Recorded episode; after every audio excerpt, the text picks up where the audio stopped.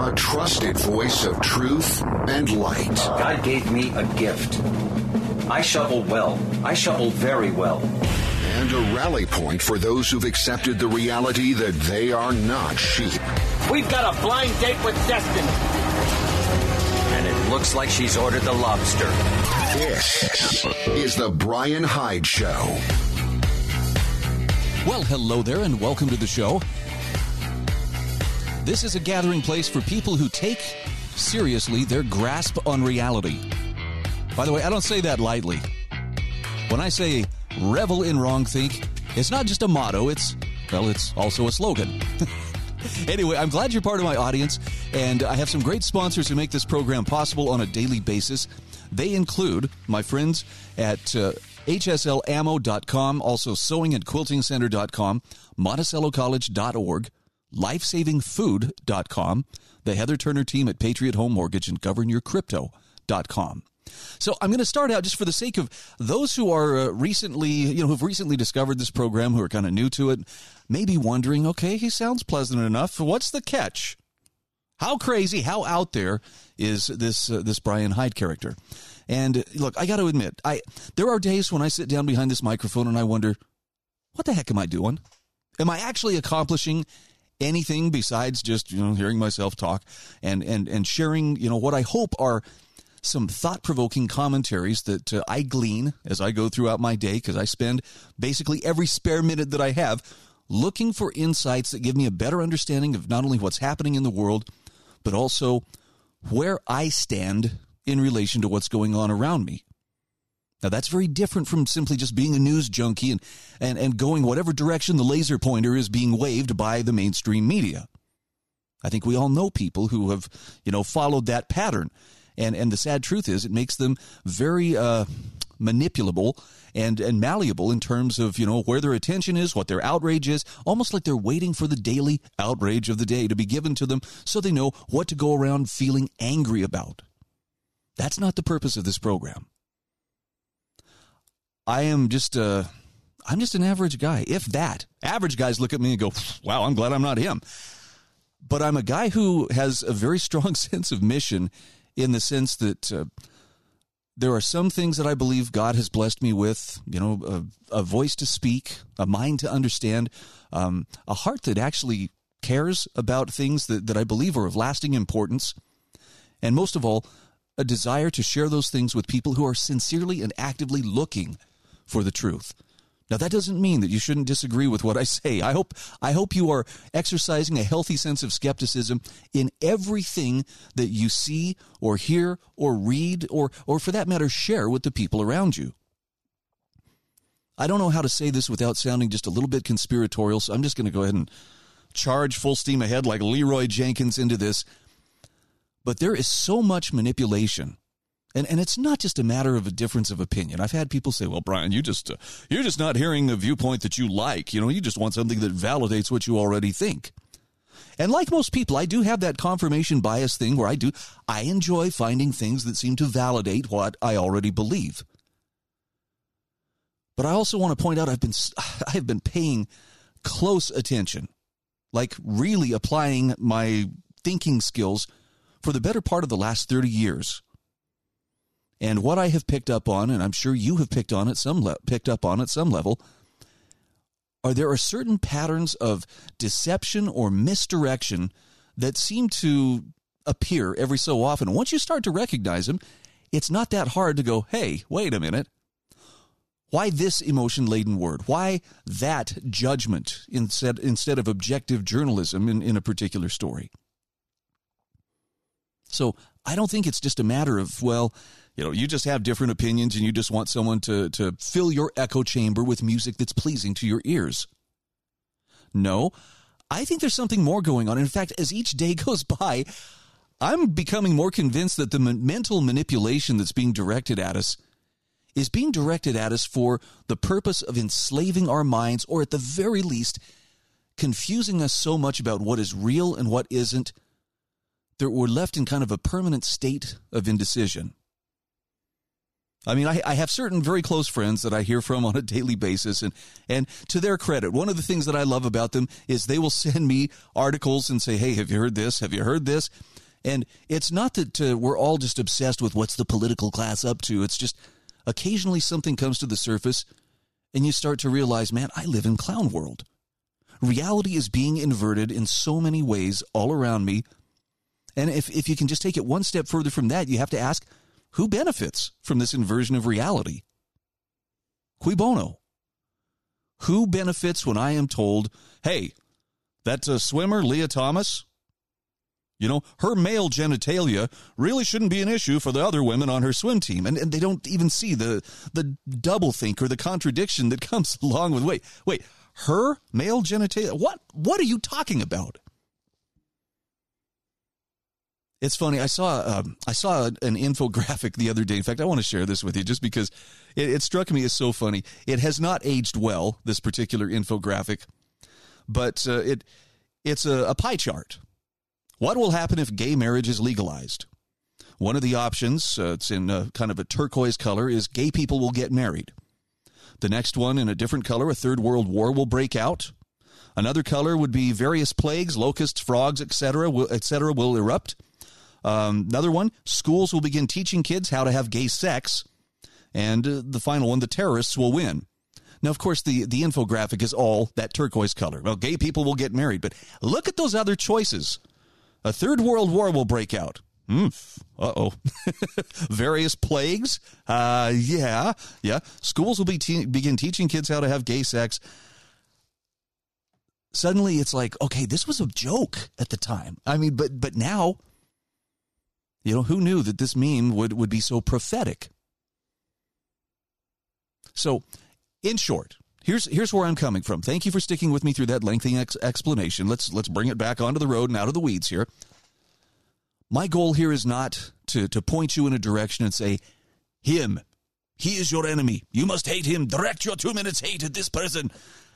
I don't want to add any more hate or anger to an already volatile and disturbed world.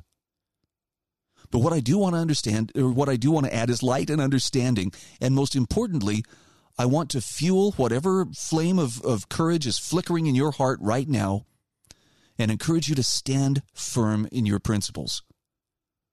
I'm guessing you wouldn't even have, have given this program an, an opportunity, not even the slightest chance, if you didn't have some sense that maybe this will add value by helping, you know, clarify right and wrong or help me realize I'm not alone when it comes to making a stand for right and wrong or wrong. Sorry, for right and against wrong. but at the end of the day, I want you to be much more certain of who you are and what you stand for than simply what upsets you or what you're against. Okay, tearing things down is easy. I know, I've done it. I've been guilty of it myself, and believe it or not, it's it's a really great way to build a large, loyal listening audience. You give people demons to wrestle with, and and surprisingly, they will thank you for it. They will adore you for giving them reasons to be angry. So, at the risk of alienating the larger audience that I could be speaking to and appealing to, that's not the approach I'm going to take. I want to give my audience reasons to continue to believe in those things which are good, those things which make life worthwhile. And I want to give them the assurance that you are most definitely not alone. Even though there are a lot of different forces and different influences and influencers out there that are all aligned for the purpose of trying to make you feel as if you're just some marginalized kook out there wearing a tinfoil hat and running around with your hands in the air screaming. I know better. And I think in your heart you know better. But you can still feel pretty alone, right? So here's my invitation pull up a chair, come find courage and camaraderie with your fellow wrong thinkers challenging the narrative is not just kind of a fun hobby. It's not just a way to distinguish yourself from the mindless masses that are, you know, marching in lockstep and chanting in unison. It's an essential skill that each one of us has to develop if we're going to survive the continued fog and smokescreen of disinformation that's being projected at us on a daily basis, 24 7 from every screen that you have in your life. Sound like a daunting task? Well, believe me, in some ways it is. All I can tell you, though, is it's worth it. In today's show, we're going to be talking about, among other things, how uh, there's no problem that uh, government can't fix by making it even bigger. So I'm putting fix in air quotes. We'll talk about how humor used to be kind of the last refuge where a person could still speak the truth and get away with it. Well, the Babylon Bee is finding out even satire is no longer safe. I'm also going to share with you, at least in this hour of the show, um, a, a, thought about how we're very trained to think of things in left versus right. Well, are you part of the left wing or part of the right wing?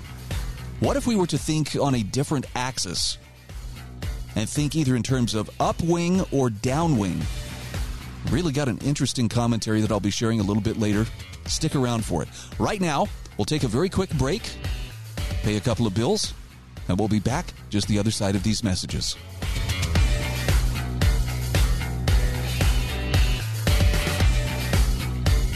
This is The Brian Hyde Show.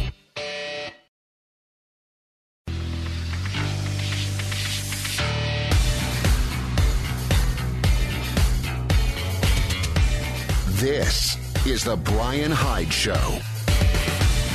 Hey, welcome back to the show. By the way, I would encourage you check out my show notes. I publish them every day that I do the show. I include links to the various commentators and articles that I share. Uh, there are also links to my sponsors like lifesavingfood.com. And if you would like to take seriously the idea of having a little store of food to make sure that you've got something for a rainy day, this is there, there's no finer place to start. Just click on the link. It will take you to their webpage and you can find everything to, to get you started or to simply add to your existing supply. And they've got everything from uh, family preparedness kits to you know MRE cases to the protein case pack kit, the cook stove and fire starting mega kit, ways to cook, ways to filter your water. It's all covered there.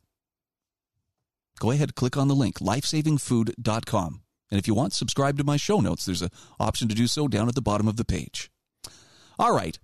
So I mentioned there's no problem so big that government can't make it even bigger. Jordan Schachtel, for instance, shares the latest fix to come from the ruling class. It's uh, stimulus checks to fight inflation. Sorry, I'm holding for either applause or laughter on this one. Really? Stimulus checks to fight inflation. Okay. It's already happening in Canada. The question is, could it be coming to America soon? Jordan Schachtel, in his uh, brilliant dossier Substack, says during COVID mania, our power drunk ruling class went on an unprecedented spending spree, printing untold trillions of dollars, manifesting our current reality that is skyrocketing inflation. Now, in the process, they set a small percentage aside in the form of multiple rounds of stimulus checks, largely to win over a distraught population and keep them distracted from the economic destruction they had brought upon the American taxpayer. Now, with 80% of all dollars in existence printed, in quotation marks, over the last two years, the average American is struggling to keep up with the inflation caused by the people in charge of our monetary system. So it might be time for another monetary diversion. So far from coming to terms with their mistakes and acknowledging their errors, the rulers of our fiat system, in their infinite wisdom, may soon decide to fight inflation with, you guessed it, more inflation. Now he says, sounds crazy. No way they would be that ridiculous, right? Well, Jordan Schachtel says, I have some news for you. It's already happening in Canada. Here's a tweet. This is from CBC News Alerts. Quebec adults who earn $100,000 or less will receive a one time payment this year of $500 to offset the impact of inflation. Quick, we got to put that fire out. Put something on it. Yeah, this bucket of gasoline ought to work. Away we go. Jordan Schachtel says Quebec has announced they will give a $500 stimulus check to everyone who makes $100,000 or less. And this handout, which is expected to reach 6.4 million Canadians, will help Quebecers cope with the sharp increase in the cost of living that we've seen in recent months. That's according to Finance Minister Eric Girard. Following Canada's lead, a group of Democrat congressmen have just introduced a bill to hand out gas price stimulus checks to Americans. Now, the timing of this new bill should not go unnoticed, as midterm elections are just around the corner in November.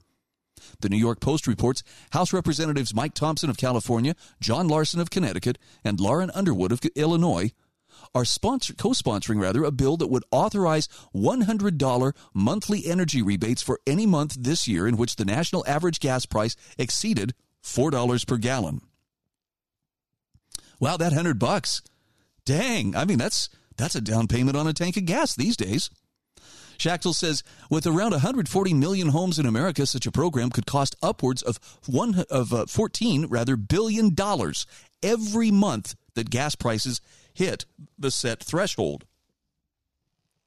Under a full year of this program, that cost would amount to $168 billion. Now, of course, U.S. legislators in the White House could solve the gas price problem almost immediately by implementing a more pro reliable energy framework.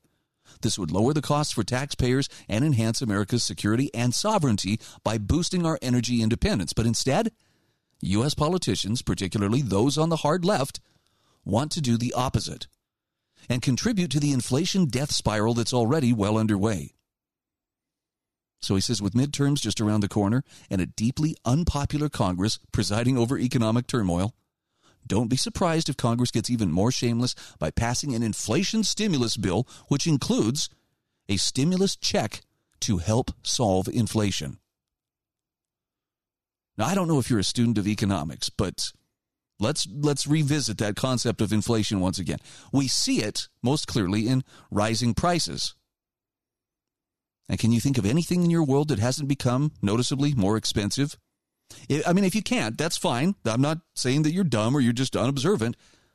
But a trip to the grocery store can be very eye-opening these days. For that matter, if you haven't uh, if you haven't dined out for a little while, and I'm talking fast food, just yeah, go through the drive-through. A friend was pointing out the other day he heard me complaining about my my $12 burger, fries and soft drink. And by the way, I didn't supersize anything. I went with a basic single burger, small fry, small drink, 12 bucks. You know, do you remember back in the days when, you know, for instance, Carl's Jr. would, would have, you know, their $6 burger. This burger is so fine, we charge $6 for it. This, this is a $6. But the cool thing was about their $6 burger was it cost less than $6. So, I mean, you were getting a real bargain, right? This is uh, this is a burger that other places would charge you six dollars for. We'll sell it to you for you know four bucks. And we jumped at it because oh wow, what a deal! That's amazing. So not to beat the dead horse too hard, but uh, yeah, this was not a six dollar burger. Twelve bucks, burger, fries, and a small drink. Not exactly gourmet quality here. My friend just pointed out. Well, he said, Brian, you know, at least. Uh, at Taco Bell, you can still mostly get full on five bucks. I think that's probably still true. But I've got to save up before I go test test out that hypothesis. I guess the, the bottom line is if you think that the rising prices are the cause are caused by greed on the part of these corporations, and yes, there are politicians who are suggesting this. Elizabeth Warren, Pocahontas, we're looking your direction on this one. Nope. It's simply more dollars chasing the same amount of goods and services. It's like watering down the punch. The more dollars that are added to the economy, the less purchasing power each dollar in the economy has. Now, you may think, well, that's okay. You know, I mean, we're still talking, you know, things are relatively affordable. I mean, gas is expensive, groceries are expensive, but, you know, it's not that bad. But I would encourage you think about the people who are on fixed incomes, okay? The widows, the pensioners, the, the retired, people who are dependent upon a fixed income. Actually, for that matter, people who have, you know, most of their money sitting in savings. That could be you too, right? Your retirement savings? Every single dollar buys less today than it did a month ago, or two months ago, or a year ago, or 10 years ago. And the rate of inflation is increasing. Now, we're not at hyperinflation. We're not seeing trillion dollar notes printed up like you would in Zimbabwe or Venezuela or other places. But your purchasing power is being taken away from you. And those who refer to this as a type of tax, they're not wrong. It's a hidden tax. And what's worse is it's the kind of tax that can actually be misdirected into, well, you know, it's those greedy corporations. Why, if we just had more government control over them, uh, this, this would be no problem. But again, coming back to the root of the problem, it's because of the creation of money out of thin air under the Federal Reserve banking system, the central bank, and then the release of this money into the economy. It takes a little bit to learn about monetary policy. I'm certainly not an expert, but I understand the more money they dump into the economy, whether it's through stimulus checks or other, you know, misguided ways of helping the public, you know, to, to deal with the problems that the political class has created, it's just going to make the problem worse. So I'll try not to bang the drum too hard, but uh, if if you have all of your money sitting, you know, in the bank, you might want to consider converting some of it into something tangible, some kind of commodity that you can actually put your hands on, something that doesn't lose value or purchasing power as it just sits there. I'll let you talk with wiser minds than mine. There are some great financial advisors out there who can help you make wise decisions. But don't be fooled. It's not just a matter of somehow prices went up and we don't have any idea why. The people in charge of monetary policy, they're the ones causing this. This is the Brian Hyde Show.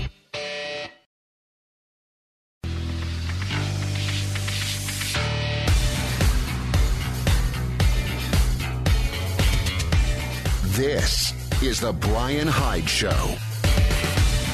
Hey, welcome back to the show. I want to send some love in the direction of my sponsor, Heather Turner team at Patriot Home Mortgage. Actually, was just talking with Heather yesterday, and I, I just have to tell you, she is a wonderful person, but uh, in addition to being a wonderful person, she is also the person I would send you to if you were looking to uh, to get yourself a home loan, whether it's a VA loan or whether it's a reverse mortgage or a traditional home loan. Maybe you just want to refinance your existing home loan before rates start to climb too high. The Heather Turner team at Patriot Home Mortgage has experience and better the clout to make that loan happen quickly and get you the best rates possible. So there are a couple different ways here that you can get a hold of her. In my show notes under the sponsor links, I provide an email link that will take you directly to her email. You can also call her at 435 703 4522. Heather's NMLS ID is 715386, and Patriot Home Mortgage is an equal housing opportunity lender. Well, people who know me know I like to laugh. Yes, I have a very twisted sense of humor. And, and by the way, if you subscribe to my show notes, you'll get a little taste of that because there's always a, a meme of the day that comes along with those show notes and, and the links to the various articles that I share. In the last few years, I have really appreciated the Babylon Bee for being the voice of reason and being able to say things, albeit with a satirical and, and sometimes sarcastic slant, that nobody else dares to say. And for the most part, they've been able to do this. This is one of the beautiful things about satire. It's been around for a long time. And satire, properly done, gives you the opportunity to, through ridicule or exaggeration, point to trends or thought patterns or attitudes that sometimes need to be skewered. I know the ruling class and those who are oh so important. The, the the thing that they want more than anything is for us to take them seriously, to give them the authority that in their minds they so richly deserve. The one thing that they just can't handle is ridicule. They do, that's a finger right in their eye when somebody ridicules them and laughs at them.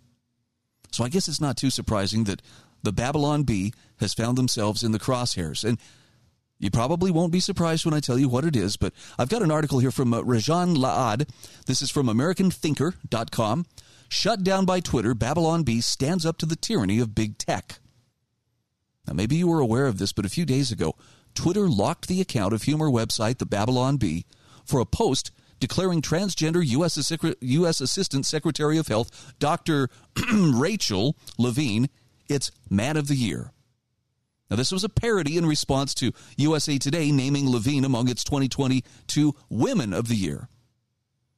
So, Twitter responded very quickly, citing hateful conduct on the part of the Bee and shutting the account down. Twitter informed the Bee that, well, we'd be willing to restore your account on the condition that the offensive tweet is deleted. Now, just for some perspective here, the Babylon Bee has over 1.3 million followers on Twitter which shows its considerable reach and revenue generation. So the easier route would have been to just delete the tweet and then complain. But admirably, the Babylon Bee's CEO, Seth Dillon, has taken the difficult path of refusing to capitulate. He says, We're not deleting anything. Truth is not hate speech. If the cost of telling the truth is the loss of our Twitter account, then so be it. Now, he says, I've received some messages from people asking how they can help. And he says, I can think of a few ways. Number one, never censor yourself. Insist that two and two make four, even if Twitter twice, tries to compel you to say otherwise. Make them ban tens of millions of us. Number two, he says, get on our email list so we have direct contact with you. It's not a perfect solution. Email service providers have censored us too, but at least we own our email list and we can take it with us. Number three, he says, become a premium subscriber. If enough of you do that, we won't need traffic from big tech platforms in order to generate revenue. Now, look, I understand times are tight. Probably, the, you like me, you have to think about where every dollar is going to go. I know I personally have stopped lighting my cigars with $100 bills for this very reason. But if there are sources, whether it be of information or humor or spiritual enlightenment, that, uh, that offer a subscription service, I mean, usually it's pretty reasonable. For some of these, you can get you know, five bucks a month is all it's going to cost you. But I would recommend help support those sources. Not only for the value that they provide in your life, but also for the value that they're providing for other people as well. I mean, it doesn't take that many subscribers at five bucks a month to make a really noticeable difference. With 1.3 million followers on Twitter, the Babylon Bee could keep doing what they're doing, which is, it's just brilliant. And the, the thing I love about them is it's never mean spirited. You don't see them wishing death on people, although there's there's a wicked sharp edge sometimes to their humor. It's only wicked because well, the, it's only sharp, I guess, because the wicked take the truth to be hard. Sorry, don't mean to quote scripture here, but nonetheless, think about giving your support to those those uh, individuals or organizations that that are trying to stand for something. Back to the article here. Laad says this isn't the Bee's first clash with big tech. Back in 2020, Facebook demonetized the Bee's account and removed an article lampooning Democrat Senator Mazie Hirono's comments during the confirmation hearings of uh, Supreme Court nominee Justice Amy Coney Barrett. Facebook claimed that the article was inciting violence and demanded that the problematic portions be removed for the post to be restored. Now, CEO Dillon refused even back then to knuckle under and chose to stand for freedom rather than Facebook generated revenue.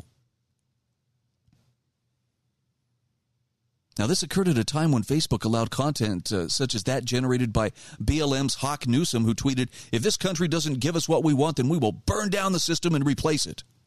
And Democrat Congressman Maxine Waters, who incited protesters, in quotation marks, to harass members of the Trump administration. Now, this goal behind the selective application of restrictions was obviously to ensure total adherence to progressive groupthink, irrespective of how ridiculous such ideas may be. Restraining hate or incitement to violence was the least of their concern. Now, Facebook eventually apologized. They restored the article and the Bee's ability to monetize, claiming satire can be difficult for our systems to identify. Now, the Bee, which by no means is a powerful media house, should be commended for consistently standing up for freedom of expression. Most articles about the Bee call it a right wing or conservative or Christian satire website. Even right leaning Fox News refers to the Bee as a conservative satirical site. And this is probably what causes extra scrutiny from everyone, including the tech giants. So, how does the Babylon Bee see itself? Well, here are a couple of extracts from its About Us section on their website. Quote The Babylon Bee is the world's best satire site. Totally inerrant in all its truth claims. We write satire about Christian stuff, political stuff, and everyday life. We focus on just the facts, leaving spin and bias to other news sites like CNN and Fox News. If you'd like to complain about something on our site, take it up with God. so, the specific mention of Christian stuff in Fox News makes it obvious that their primary goal is laughter.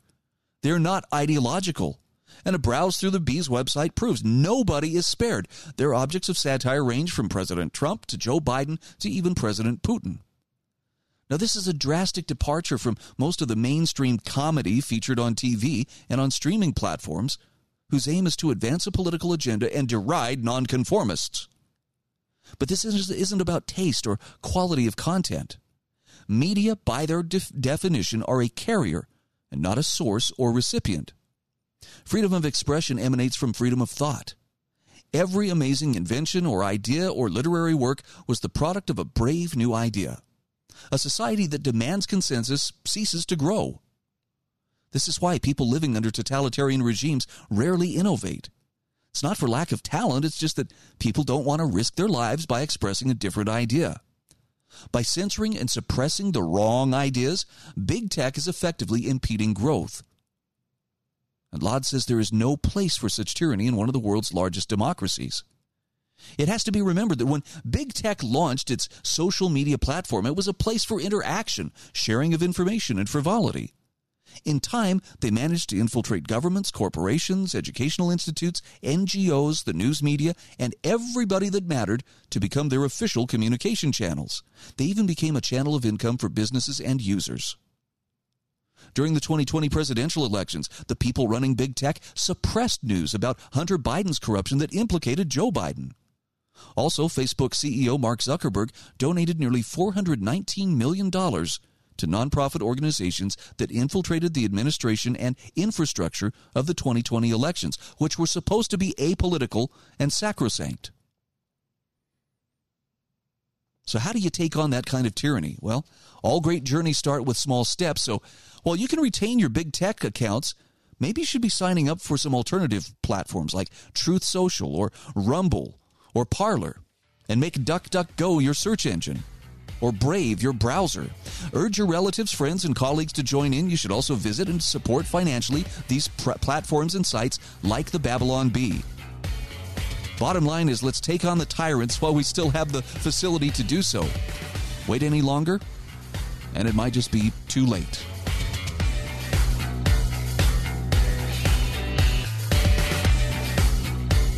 This is The Brian Hyde Show.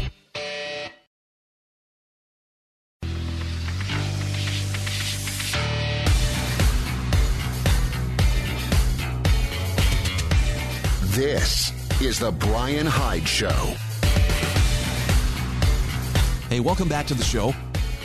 Again, I'm going to put the uh, call out there. If you haven't subscribed to my show notes, I would ask you to please consider doing so. And it's not because they are the answer to all of your prayers and will make your breath minty fresh and your teeth sparkling white just from reading them on a daily basis.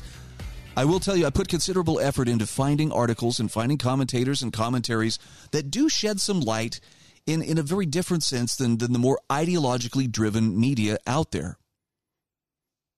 And it's free. It's not going to cost you anything. Actually, it will cost you one thing, and that is your email address, which I will not shell, sell rather or share with anyone else but I will drop a copy right into your email inbox every time that I do the show. And then you can pursue, you know, your your journey of knowledge at your own time and your own leisure, however however you would like to. So I want speaking of ideologically driven, you've probably noticed that uh, most of the ways that we frame things tend to come down to well, is that left wing or is it right wing? And that's that's kind of the the paradigm that a lot of people operate in. Now, I shook off those bl- those blinders a few years ago, and, and sometimes that tends to offend people who have that, that very binary way of thinking you're either this or you're that. They don't understand there could be a very broad spectrum of political thought, and in fact, there are even there are even schools of thought that fall outside of politics. I know, imagine that. But I've got a great commentary here from James Pethokoukis. I hope I'm saying his name correctly. He asks, "What would happen if we thought in terms of up and down rather than simply left and right. The premise here being that a vibrant, resilient society is one with a firm belief that tomorrow can be better than today if we choose to make it so. And he starts with a quote from the movie Interstellar. We used to look up at the sky and wonder at our place in the stars. Now we just look down and worry about our place in the dirt. So James Peth- says Imagine a 21st century politics that explicitly embraced rapid economic growth and technological progress. Not as some sort of line goes up as good GDP fetish, but because those are the best ways to create a wealthier, healthier, and more resilient society for everyone. Not left populist middle out economics obsessed with redistribution, not right populist economic nostalgia for 1960s industrial America. Now imagine such a forward and long termist politics of progress happening in 2022 America, right here, right now. What might that look like? At least it's kind of like the following, I think. And as example, he gives Ezra Klein, the liberal New York Times columnist, is worried that 1970s era environmental regulation and thinking is blocking progress on some big issues, including housing affordability and clean energy. Derek Thompson of The Atlantic magazine, another center left journalist, has been touting an abundance agenda built around housing deregulation, more immigration, and more government research and development, among other things. Over in Silicon Valley, venture capitalist Marc Andreessen says it's time to build. More housing, more domestic manufacturing, more university capacity, maybe even a hyperloop or two. With the effort aided by deregulation, increased investment, and a can do attitude.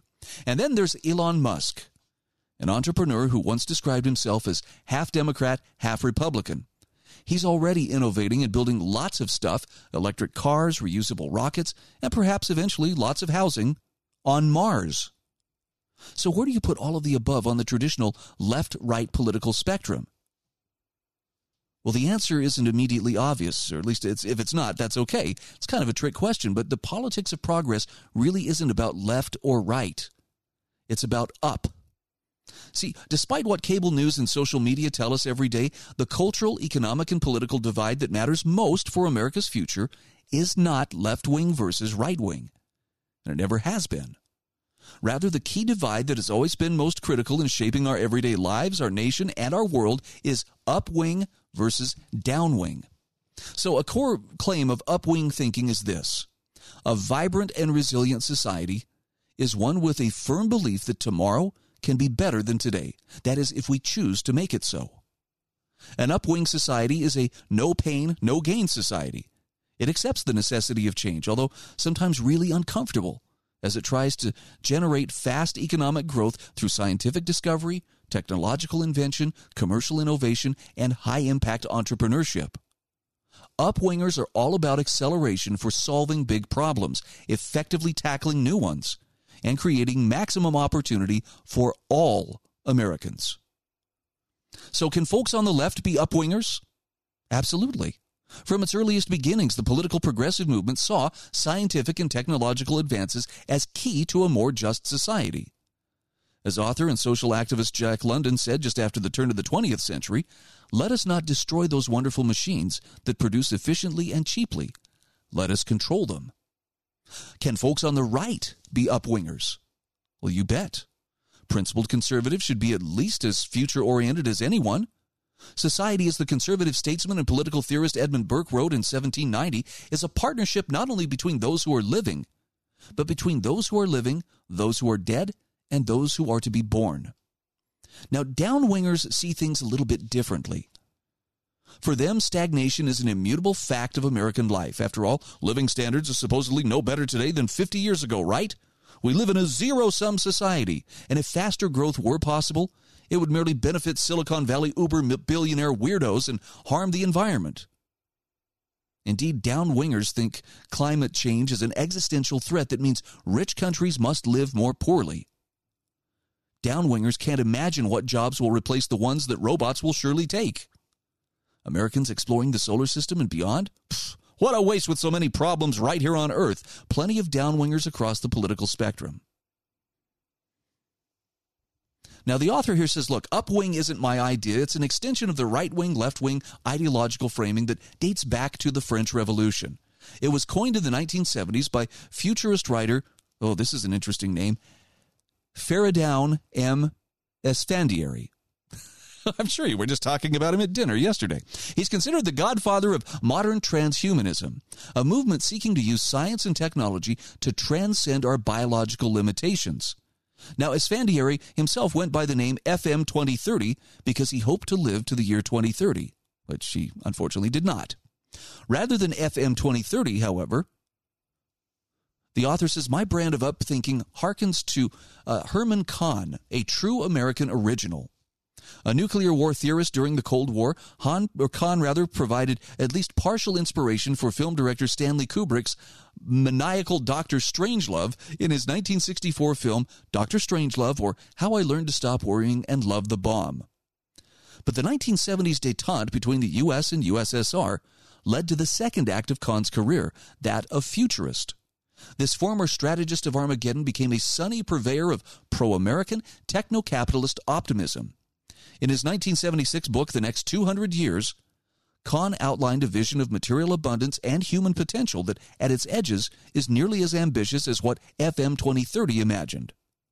New and improving technologies aided by today's fortuitous discoveries will further man's potential for solving current perceived problems and for creating an affluent and exciting world.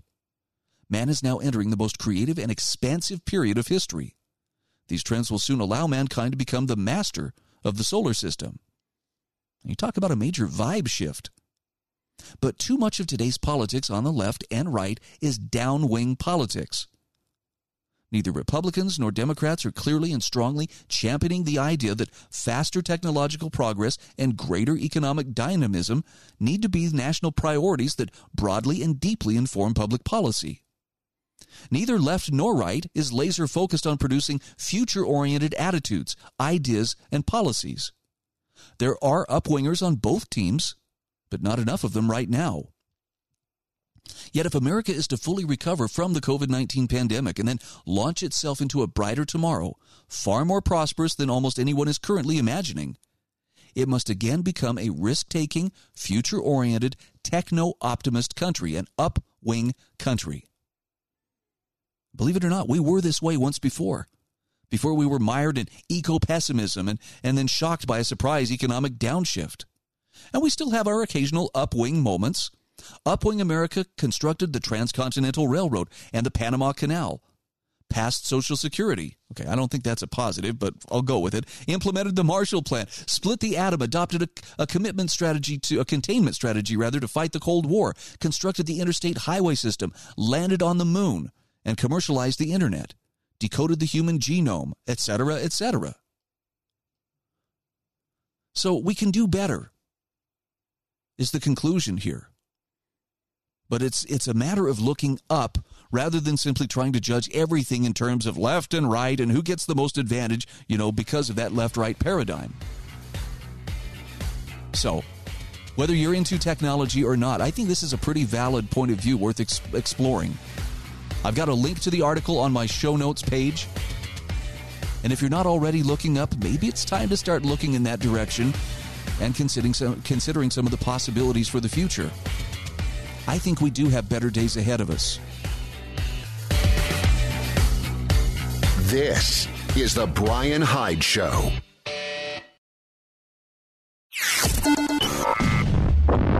A trusted voice of truth and light. God gave me a gift.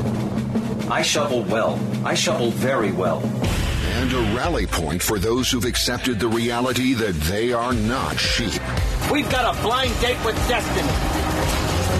And it looks like she's ordered the lobster. This is The Brian Hyde Show. Well, hello there, and welcome to the show. This is a place where we gather to revel in wrongthink. And it's not because I have all the answers to life's questions, I don't have all the solutions, I don't have the keen insights that will solve every problem in your life. But by dang, I'm a I'm a veteran truth seeker. I'm a veteran of the war on reality.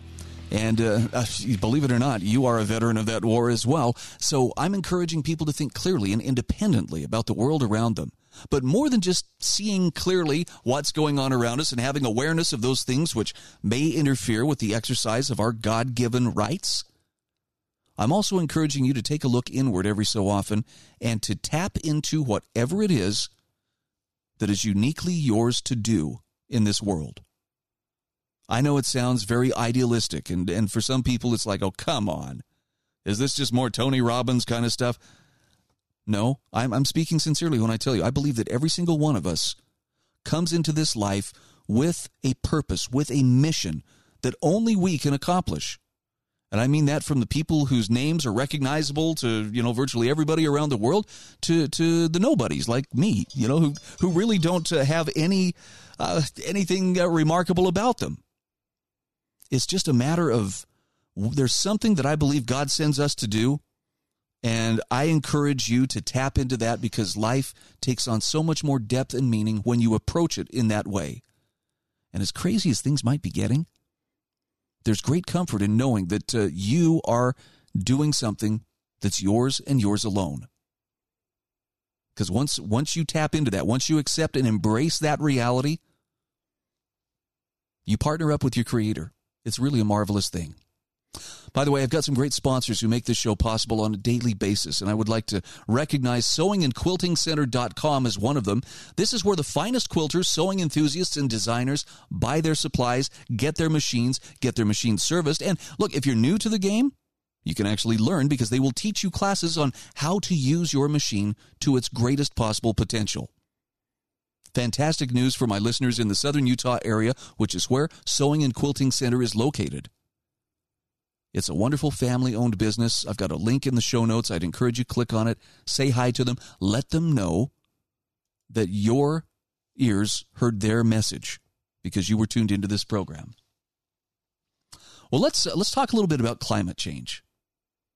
I don't know if you have been aware of this, but um, for for a long time, like I think since the 1960s, climate change has been a drum that has been beat for, well, you know, the earth is going to be overpopulated. We're all going to run out of food. Paul Ehrlich, I think, was one who really advanced this back in the late 60s and early 70s.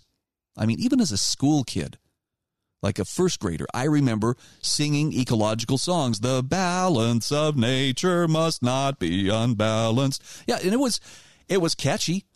But we were very concerned back then that there was an ice age coming because of pollution and because of man's impact on the world and climate change. So things have shifted a bit in the last 20, 30 years. Now it's global warming. That's what we have to watch out for.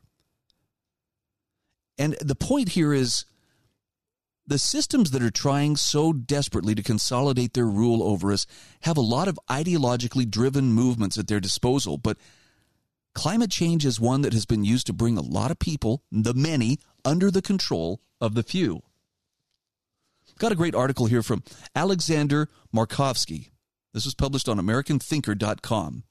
Climate Change, an ideologically driven movement. Alexander Markovsky says Jonathan Overpeck, PhD, a professor and dean of the School for Environment and Sustainability at University of Michigan, is the author of an article titled Whatever It Takes, posted on The Hill recently. In his article, Professor Overpeck made a torrent of apocalyptic predictions and delineated a host of inexorable and accelerating calamities attributed to global warming. Among the things he wrote, quote, I care about future generations who stand to inherit either an unimaginable climate change disaster or a world transformed that is free of climate change, toxic air pollution, mass extinction, and the terrible economic and health burdens that massive climate change is sure to create. Now, the author insists that success in our battle against climate change requires the deliberate and strategic spending. And he authoritatively concluded that warming and associated climate disasters become inevitable and largely irreversible. So the question that Markovsky asks is haven't we danced to this tune before? In the mid 1970s, scientists and media overwhelmingly supported global cooling with the same vigor and urgency as Professor Overpeck supports global warming today. The cover of the April 28, 1975 issue of Newsweek proclaimed the coming ice age. In the article The Cooling World, the magazine suggested the disasters similar to those predicted in the article Whatever It Takes. On June 24, 1974, the issue of Time magazine, the, the article Another Ice Age, painted, painted a bleak picture for the future of our planet. When meteorologists take an average of temperatures around the globe, they find the atmosphere has been growing gradually cooler for the past three decades. The trend shows no indication of reversing. That didn't uh, age very well, did it? Markovsky says scientists have been telling us humanity will end in 10 years for the past half century. Their track record predicting the future is less trustworthy than the prophecies of the Oracle of Delphi. Carl Grant Looney, PhD, in his dazzling book Climate Change and the Emergence of Civilization, Global Warming, Great Floods, and Ice Ages, assembled spectacularly wrong predictions made by leading scientists around 1970. Does anybody remember the scientific theory of acid rain propagated during the 70s and 80s, which was supposed to destroy the forests and poison our lakes and rivers unless we closed down coal fired power plants? Aren't we happy that President Reagan was wise enough not to trust the science, or rather not to trust the scientists? Speaking of trust, we should be aware that most scientists live off government research, research grants. The golden rule of business who has got the gold sets the rules applies to scientists just as it does to everyone else. Therefore, we shouldn't be surprised that many scientists choose to support this campaign of coercion and demagoguery. The essence of demagoguery is to raise and distill emotions into action. In this case, to push the government agenda, even if the stated objectives are demonstrably absurd, such as Dr. Overpeck's desire to have a world transformed that is free of climate change. Now, it's a fact that climate has been in constant flux for millions of years. The collapse of the Old Kingdom in Egypt and the Akkadian Empire in Mesopotamia around 2200 BC was brought about by a catastrophic rise in temperatures and subsequent droughts. Some may be surprised to learn that the Romans grew grapes in northern England. Hence, temperatures on this planet were a lot higher then. Now, given the level of erudition of, of global warming advocates, we should wonder whether they are aware that neither the Bronze Age civilizations nor the Romans had cars, factories, oil refineries, or coal fired power plants. Dr. Overpeck failed to offer any confirmation that human activities are having any impact on Earth's temperature one way or the other, and no amount of pomposity can compensate for the lack of scientific evidence. So, apart from greenhouse gases, there are other more persuasive causes, such as the sun's activity, the Earth's reflectivity, atmospheric pressure, and the angle of rotation that impact the planet's temperature. Therefore, there is no reason to be alarmed. What is alarming are the prophetic absolutism and fanatical devotion to the cause by the disciples of the Church of Climate Change. Unable to define their objectives in quantifiable terms, they nevertheless are prepared with a religious fervor to do whatever it takes to justify the unlimited expenditure, strangulation of production of hydrocarbons, and to place the power generation under tight government control. Global warming or climate change is neither an economic nor environmental project. It's an ideologically driven movement. It's an, and in an ideological struggle, the more determined and more vocal side usually wins, regardless of the validity of their arguments. So it doesn't matter whether it's cooling, warming, or ambiguous climate change. It is, paraphrasing James Madison, an instrument for bringing the many under the domination of the few. Again, this is from Alexander Markovsky. I've got a link in the show notes that I will supply so that you can follow up. There's a lot of great links within this article itself. I'm going to throw in an added suggestion too. If you want to get a really interesting slant on what's happening to our climate that is related to the solar cycles, go to YouTube and look up suspicious observers. Ben is a scientist. I think he may be an astrophysicist. He is really, really sharp. But he has the most unique take on how there is a solar cycle that is at play here, and the uh, sun's electromagnetic energy has very drastic impact on our Earth. And best of all, he releases daily five minute long videos that, uh, you know, a lot of it is very technical jargon. You pick it up as, as you listen and you, you know, follow along. But the bottom line is the sun actually has a lot more impact on our climate as well as the other planets in our system's climates than we sometimes are told. Suspicious observers. That's the one you're looking for. Take a look at the video. See if you agree. Maybe it's a great resource. This is The Brian Hyde Show.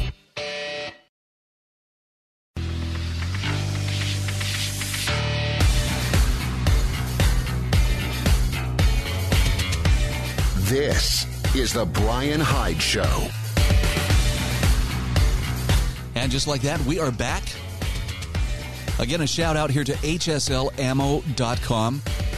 High quality, new and remanufactured ammunition I don't know if you've noticed, but if you're if you're in the shooting sports, ammo has been it's been getting more and more expensive. And this hasn't just been true in the last couple of years. It's it's been true for quite some time. Spencer worthington is the founder of hsl ammo and he is a remarkable individual. Not only has he managed to build a thriving business during very difficult times but he continues to employ uh, a thriving workforce to provide opportunity within uh, his hometown, which is uh, currently St. George, Utah. And he's just a great guy to boot.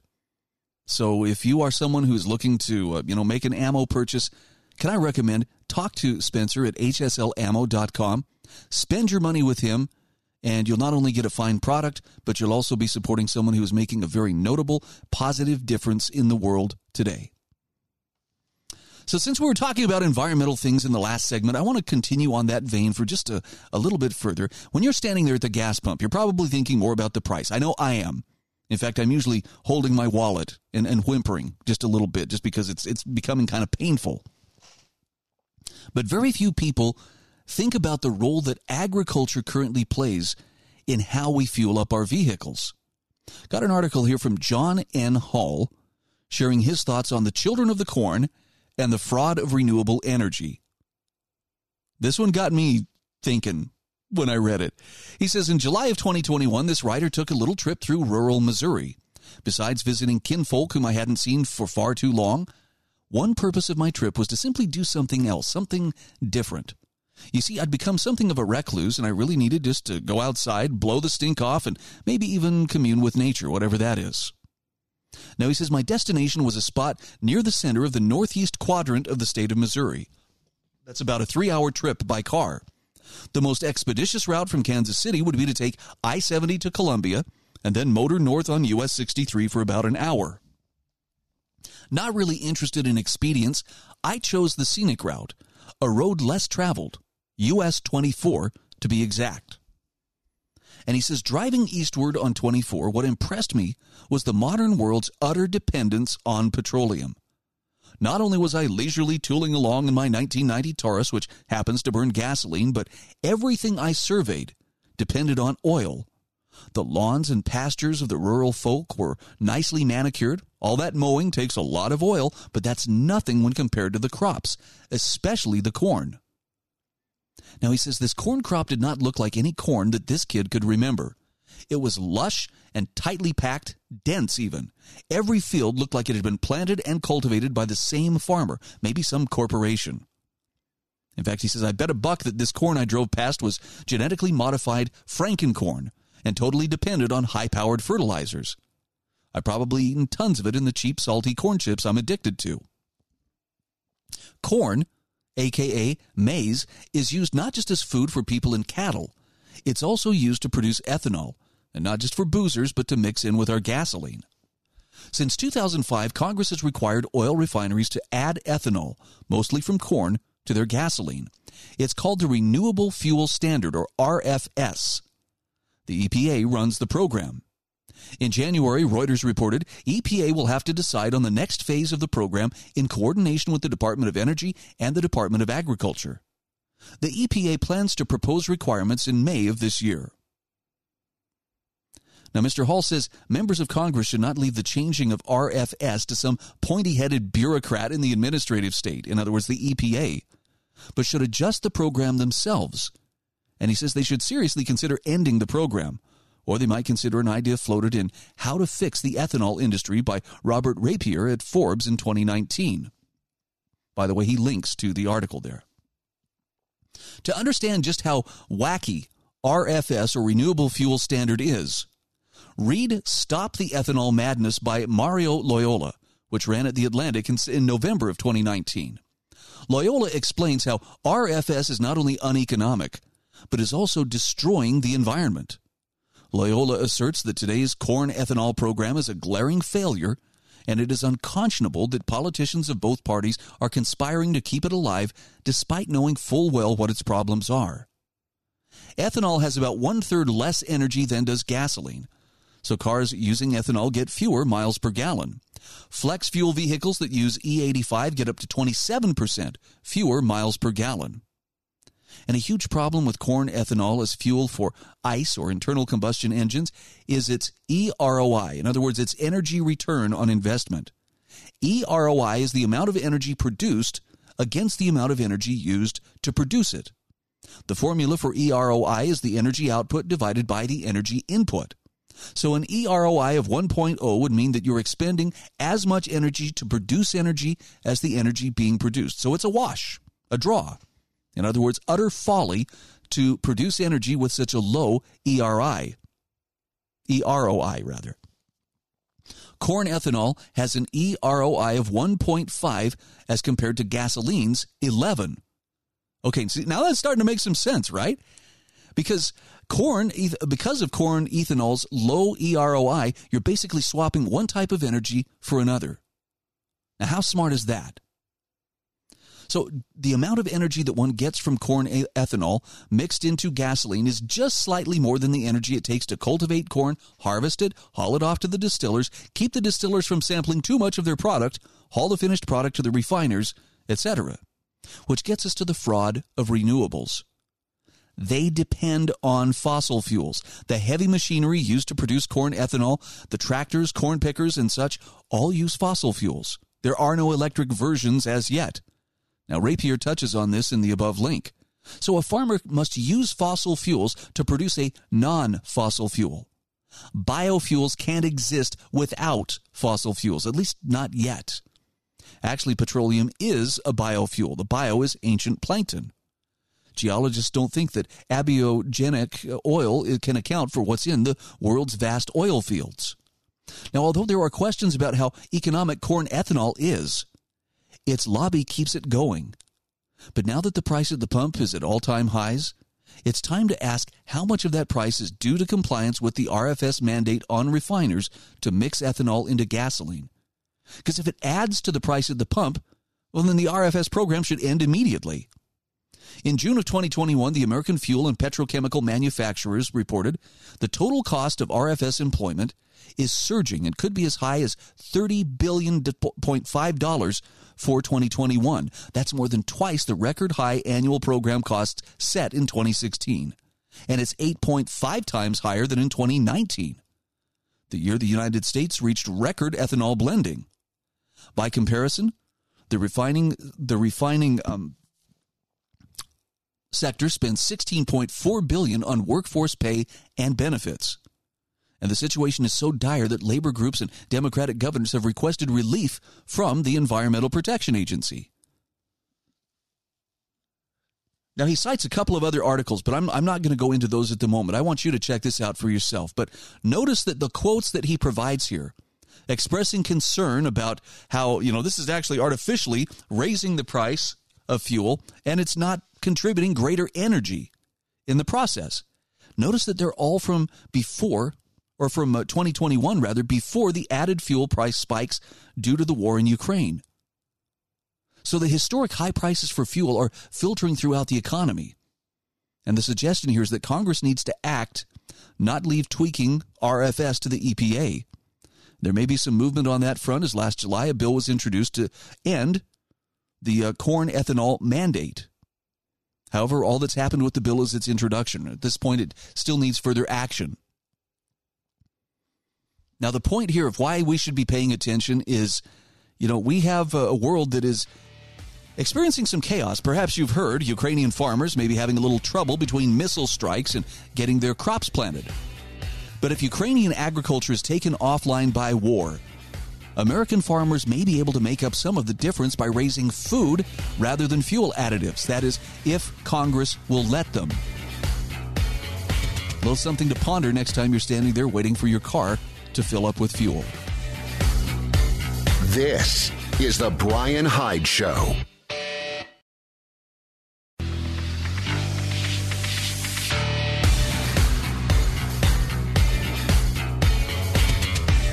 This is the Brian Hyde Show.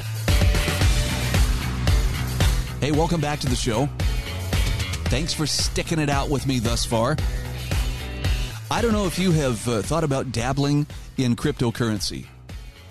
I'm uh, I'm still kind of a noob myself, but uh, I like the idea that uh, that crypto, at least at the, the moment, can place some of your your savings off limits to prying government eyes and fingers. Now, of course, the exchanges are the uh, entry and exit points where government is waiting. The IRS is sitting there with a, you know, a, a pen in hand. Okay, you know, let me assess how much you owe us for your your good fortune. But uh, if you have thought about getting into crypto, I would encourage you click on the link of one of our sponsors that is governyourcrypto.com. Hopefully, you'll find this something that's uh, worth your time. Uh, there is a learning curve involved. So, for some people, it's, oh, what? Learning? Effort? Oh, not for me, man. I want my money to come cheap and easy. okay, that's fine. Maybe it's not for everybody. But if it's something that uh, takes your interest, click on that link, support our sponsors, and, uh, you know, again, governyourcrypto.com. Personally, I'm paying the price right now to learn, and it gets easier as you go, but I think it's very, very worthwhile. So, if you've been a listener to this show for any length of time, you'll notice I have a pretty strong emphasis on living in reality, which is not an easy thing. It takes conscious effort on a daily basis to be able to maintain your grasp on reality. And I found the most remarkable article. This is from American Greatness or amgreatness.com. This is written by Emina Melonic. Shattering the Screen of Unreality. And what Amina Melonic is talking about is we have to reject the form of life that's been thrust upon us by the media and the digital world. I love that she starts with In Plato's Republic, we witness a dialogue between Socrates and Glaucon, in which Socrates presents his arguments about reality and knowledge. Now, it's one of the most famous parts in the Republic, known as the Allegory of the Cave. In order to show the importance of education, Socrates tells a story about a group of people who are chained in a cavern, unable to turn around, who only see shadows projected on the wall by the exhibitors of puppet shows, who are also isolated from the prisoners in the cavern. Since the prisoners are kept from seeing the real world, they deem reality to be nothing else than the shadows of the artificial objects. These prisoners are half human at best they are kept in the dark, as it were, and are not only unable to fulfill their potential, but also have no means to communicate with one another or the world outside of the cave about the unreality they witness. The illuminating power of reality is lost to them. In order to know and to be awakened, the prisoners must be able to move their bodies first and then tend to their souls by way of education. Now, for Socrates, a life in such darkness is no life at all. And while the masses may be content with this, it is a philosopher's task to bring about his own illumination and insight by goading such confrontations with it out of others. Now, Plato's allegory of the cave has been used quite frequently in our culture. One of the reasons is that the text is perennial and it maintains that human nature does not change despite the passage of time. She also points out that Plato's dark cave is even more appropriate because we are living in the midst of digital shadows imposed on us. There's, there's a never ending repertoire of ideological puppet shows brought on by the corrupt media, ideologues, and their political regimes. And while they keep people in the cave, they also use them as both participants in and spectators of their plans. We are part of the gladiator spectacle where one day you're in the ring, the other day you're a spectator. That is, if you let your life devolve into that. Just as an aside, I've always thought that Plato's uh, allegory of the cave has been a really accurate depiction of, of how distraction becomes reality. Flickering images on the wall. I mean, I'm not trying to tear you away from looking at your flat screen TV, but hey, does that look anything like flickering images on the wall? Hmm, just just wondering. Back to the article. We are indeed living in the shadows and are stuck in the same pattern of unreality. Now, the COVIDian ideology may or may not be over, but for now, what's occupying the gladiatorial ring is the strange war and crisis in Ukraine and Russia. It's almost impossible to find reliable information, and this problem is exacerbated by the so called discourse on the subject that runs purely on the engine of collectivism. Just like with COVID, no one is allowed to ask questions, and all must accept what the media presents as the most valid representation of reality.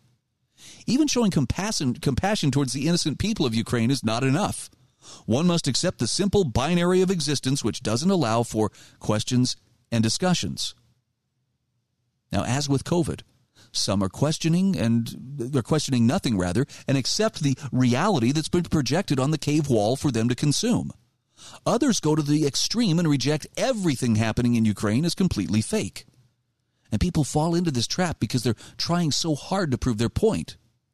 The shadows in this cave are rather large and continue to grow. In addition, and again, just like with COVID, we see the emergence of capitalist commodification of crisis.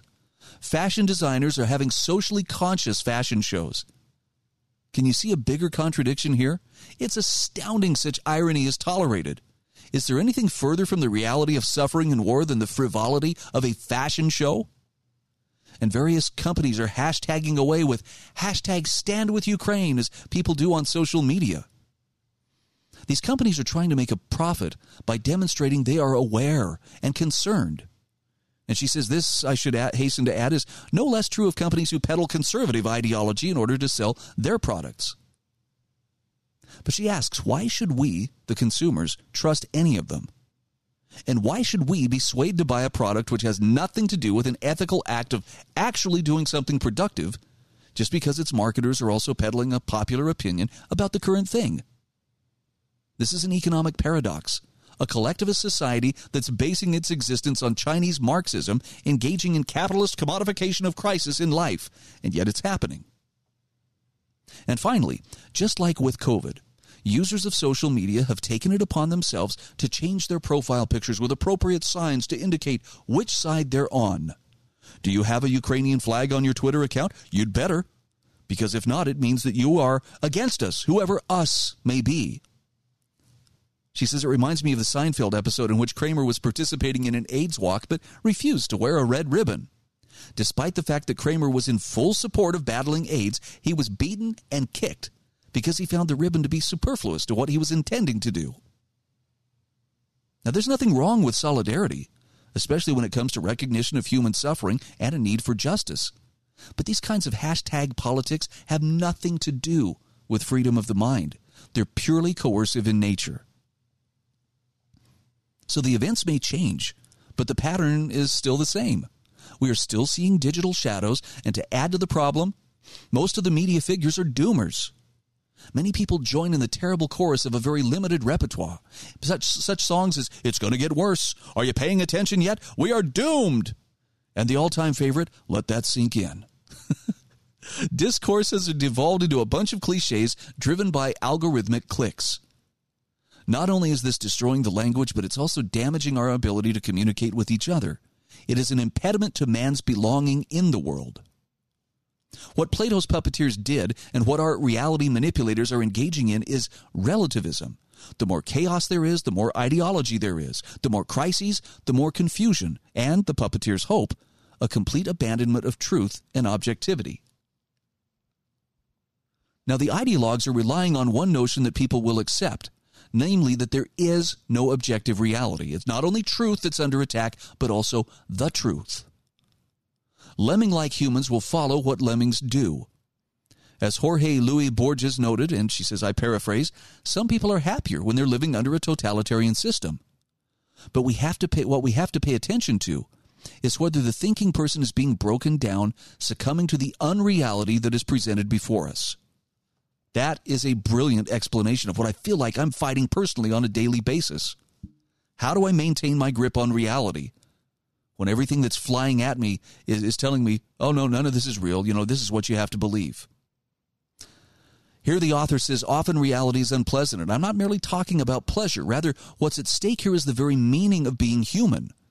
If we don't consider knowledge and enlightenment of the spirit and mind to be significant, then how can we expect to move beyond the dark screen of unreality?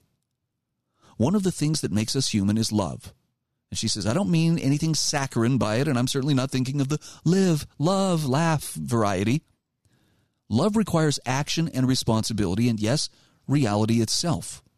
In his book, Love Alone is Credible, Swiss theologian Hans Urs von Balthasar writes that the inner reality of love can be recognized only by love.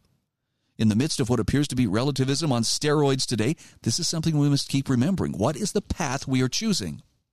She says the repetitive forces rely on the demolition of truth, love, goodness, beauty, and everything else that makes us human.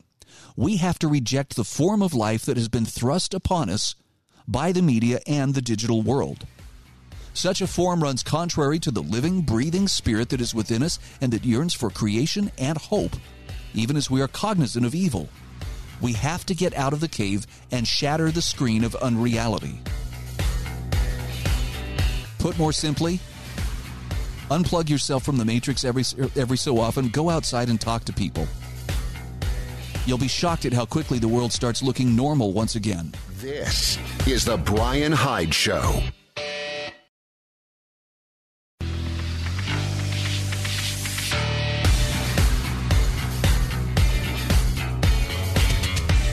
This is the Brian Hyde Show. Welcome back to the show. Please consider subscribing to my show notes. If you go to thebrianhydeshow.com, click on show notes, just pick any particular day. Down at the bottom of the page, you will notice a great big button that says subscribe. It's going to ask you to put in your email. Just drop in an email address where you'd like me to send them. And every day that I uh, do the show, I will hit the publish button and it will automatically send a copy to you that you can then peruse at uh, your pleasure. I'm not guaranteeing that it's going to solve all your problems, but I do want you to understand that I, I take very seriously what I consider the, the stewardship that I find myself under. And it's not a stewardship to uh, whatever platform you're hearing this on, whether it be a particular podca- podcast platform or a network or a radio station. My, my stewardship, I believe, is I have a personal accountability to God to speak the truth as best I can. And I take that very seriously. In, in other words, I believe I will answer to my Creator one day for how I used my time and my talents, and particularly how I used what influence I may have to help spread the truth. So I'm not telling you that therefore everything I say is, you know, should be written in stone because it's just that right. I just want you to understand that I, I do put considerable effort into seeking out uh, good, timely, credible information and then presenting it in a way that hopefully doesn't add more anger or fear to an already distressing situation. Hopefully that makes sense. So I want to come to a, a commentary here from Caitlin Johnstone. And man, I love this woman's gift for clarity. She, she has a pretty wicked sense of humor too, but she is just so capable of stating things with clarity that that other people, including myself, just don't dare say, or we don't we don't have the knack of putting it so succinctly. One of the things that she has pointed out recently is that the mental manipulation being directed at us is for the purpose of enslaving our minds and driving us toward destruction. Now that sounds like a pretty dark thing. Well, what are you talking about, man? Where's where's the happiness and hope? Well, okay, this is one of those times where facing hard facts may be a necessity. Just like, you know, if someone wakes you up in the middle of the night, hey, um, I, you know, I don't, don't want to bother you and I don't want you to take this wrong, but I noticed some flames and smoke coming out of the eaves of your house. And anyway, uh, you know, just thought you might want to know. You deal with it whatever you want, but uh, looks like your house may be burning down. Anyway, you know, toodles. You know. Sometimes uh, we, we need a good, clear warning. And I think Caitlin Johnstone is, is one of the best of the best at delivering that. Now, she says, You know that you are being aggressively propagandized about Ukraine by mass media and by Silicon Valley. You can feel it in your guts. Everyone can feel it on some level. It feels gross. And she says the split on this issue is between those who trust this gut feeling and those who choose to psychologically compartmentalize away from it. Because if you don't compartmentalize away from it, the implications of this are very frightening. It means pretty much everything you've been told your whole life about the government, about your nation, about the news media, about the way the world works is a lie. But she says that is the basic reality. If you've already seen this, you won't experience cognitive dissonance when you observe it in the unprecedented imperial narrative management campaign we're seeing with Ukraine. If you haven't seen it, You'll likely experience a lot of cognitive dissonance if you try to square your gut feeling that you're being propagandized about Ukraine with your belief that your favorite politicians and news sources always tell you the objective truth. And you will compartmentalize accordingly. She says that's just how we're wired. Our minds are wired to select for cognitive ease and forcefully reject information which challenges our present worldview. Pushing past the cognitive discomfort and facing reality is the only way to come to real understanding. Now, she shares a, a picture of uh, Ukrainian President uh, Zelensky. It's a cartoon of him, you know, pulling open his shirt to reveal the Superman S, you know, the emblem underneath his shirt. And she says if this picture was printed out and framed and then used as a bludgeon to bash you in the face whenever you looked at an electronic screen, it would feel how all this Ukraine war propaganda feels when you haven't swallowed the official narrative. Now, she says people get outraged when I say we are being aggressively propagandized about Ukraine. But this fact is not seriously in dispute. The mass media have been relatively straightforward about it, though, of course, they fail to mention their own role in the propaganda campaign. She says it seems like those who are new to the concept think that propaganda means making up fictional stories whole cloth, so they mistakenly assume that this is a claim that Russia never invaded and Ukrainians aren't dying and suffering. But all it really means is that the narrative framing is manipulated. They're not lying that there's a war. They're just manipulating the way people think about the war. How it's happening, who's to blame for it, whose agendas are served by getting it started and keeping it going, etc. No good liar lies all the time. The best liars very seldom tell full blown lies, always preferring to lie by omission, by distortion, by half truth, by disproportionate focus, and then by uncritically reporting other people's lies in a way that suggests they're true.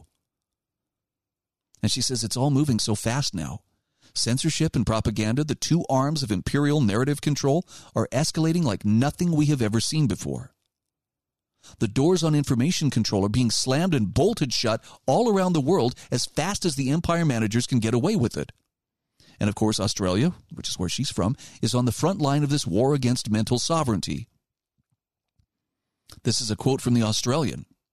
Australia's media watchdog will be given new powers to crack down on harmful and misleading content on social media. If re elected, the Morrison government will introduce new laws to Parliament that would provide the Australian Communications and Media Authority with more regulatory power to counter misinformation and disinformation online. Under the proposal, the ACMA would be able to enforce industry codes and hold tech giants to account to remove harmful or misleading information online should voluntary efforts fail. Caitlin Johnstone says it's because of all this intrusive perception management that we're somehow simultaneously the closest we've been to nuclear war since the Cuban Missile Crisis, yet still collectively focused more on talking about sports and celebrity gossip as though everything is fine and normal. Now, she says this is something we could actually oppose if enough of us had unpolluted information about what's happening. The threat is not some inevitable force of nature that's happening to us. It's something that's being done to us by people, people with names and government offices. If nukes do start flying and we find ourselves in our final moments, will we really feel okay about having done nothing about it? About failing to mobilize in favor of de escalation and detente? How about being the first species in history to go extinct due to psychological compartmentalization and a reluctance to annoy government officials? She says the only thing sadder than watching the world die would be watching it die without having done anything to try to save it. The saying that it's easier to imagine the end of the world than to imagine the end of capitalism is directly related to people's inability to imagine anything other than increasingly aggressive escalations between nuclear powers in the competition based systems we live under. People literally cannot imagine any deviation from this power struggle between nations, even if continuing on this trajectory means our complete annihilation. And she says it doesn't need to be this way. There's no good reason nations can't cooperate with each other for the good of everyone without trying to dominate each other. There's no good reason we can't move from competition based models of domination to collaboration based models of human thriving. I like this tweet that she shares. Uh, she's answering Michael McFaul, who says if Putin truly believed his war ju- was just, he would not be trying to prevent his citizens from knowing about it. Okay, fair enough. Caitlin's response if the U.S. empire truly believed its role in this war was just, it wouldn't be unleashing unprecedented levels of censorship, blacking out Russian media, and propagandizing like, propagandizing like it's already World War III. She says Michael Parenti said years ago the ultimate neocon plan, which today has become simply mainstream orthodoxy on U.S. foreign policy, is a confrontation with disobedient governments, the ultimate target being China, to ensure the supremacy of American global capitalism. Now, there's no good reason this needs to happen. There's no good reason the defensive Russia China tandem described years ago by Gilbert Doctorow needs to be targeted in the way it's currently being targeted by this war that was deliberately provoked by Western powers. She says they're lying to you. They're lying when they say they tried to prevent this war. They're lying when they say de escalation is impossible. They're lying when they say World War III is inevitable or is upon us already. Peace and detente are very possible. All that would need to happen is the dropping away of this notion that this planet of ours needs to be dominated by a single power structure. That's all we'd need for the threat of nuclear Armageddon to go away. That's all we'd need to ensure humanity's progress into the future. Caitlin Johnstone says we can simply move from endless escalation to diplomacy, from diplomacy to de escalation, from de escalation to detente, and from detente to true peace, and from true peace to collaboration and human thriving. The only thing stopping that from happening is this insane drive to dominate. Don't believe the liars. I've got a link to her commentary. I would encourage you take a look at what she publishes on a regular basis. You'll find some great food for thought there. This is the Brian Hyde Show.